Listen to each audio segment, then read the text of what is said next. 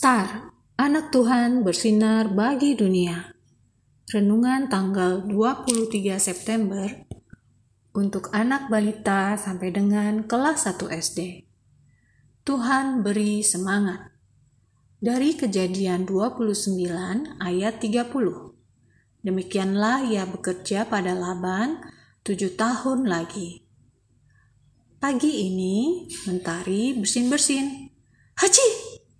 Tiba-tiba ada ingus keluar dari hidungnya. Aku sakit, Ma, kata Mentari kepada Mama sambil memegang kepalanya. Iya, kamu pilek ya? Mentari mau minum obat supaya cepat sembuh. Atau Mentari mau tidur lebih lama sambil minum air kelapa? Tanya Mama kepada Mentari. Aku mau air kelapa, kata Mentari mengambil selimutnya lagi. Oke, Mama belikan. Sekarang Mentari makan dulu ya. Sedikit aja. Kata Mama sambil mengambilkan makanan sehat untuk Mentari. Mentari tidak menolak saat Mama memberikan air jeruk dan air kelapa. Ia tidur lagi setelah makan pagi. Mama mengelus-elus kepala Mentari.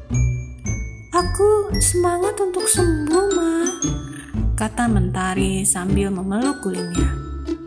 Iya, Mama tahu. Mama senang Mentari bersemangat. Biar Tuhan yang menolong Mentari ya, supaya cepat sembuh. Tuhan Yesus akan sembuhkan Mentari dan berikan semangat untuk sehat kembali. Kata Mama sambil mendoakan Mentari.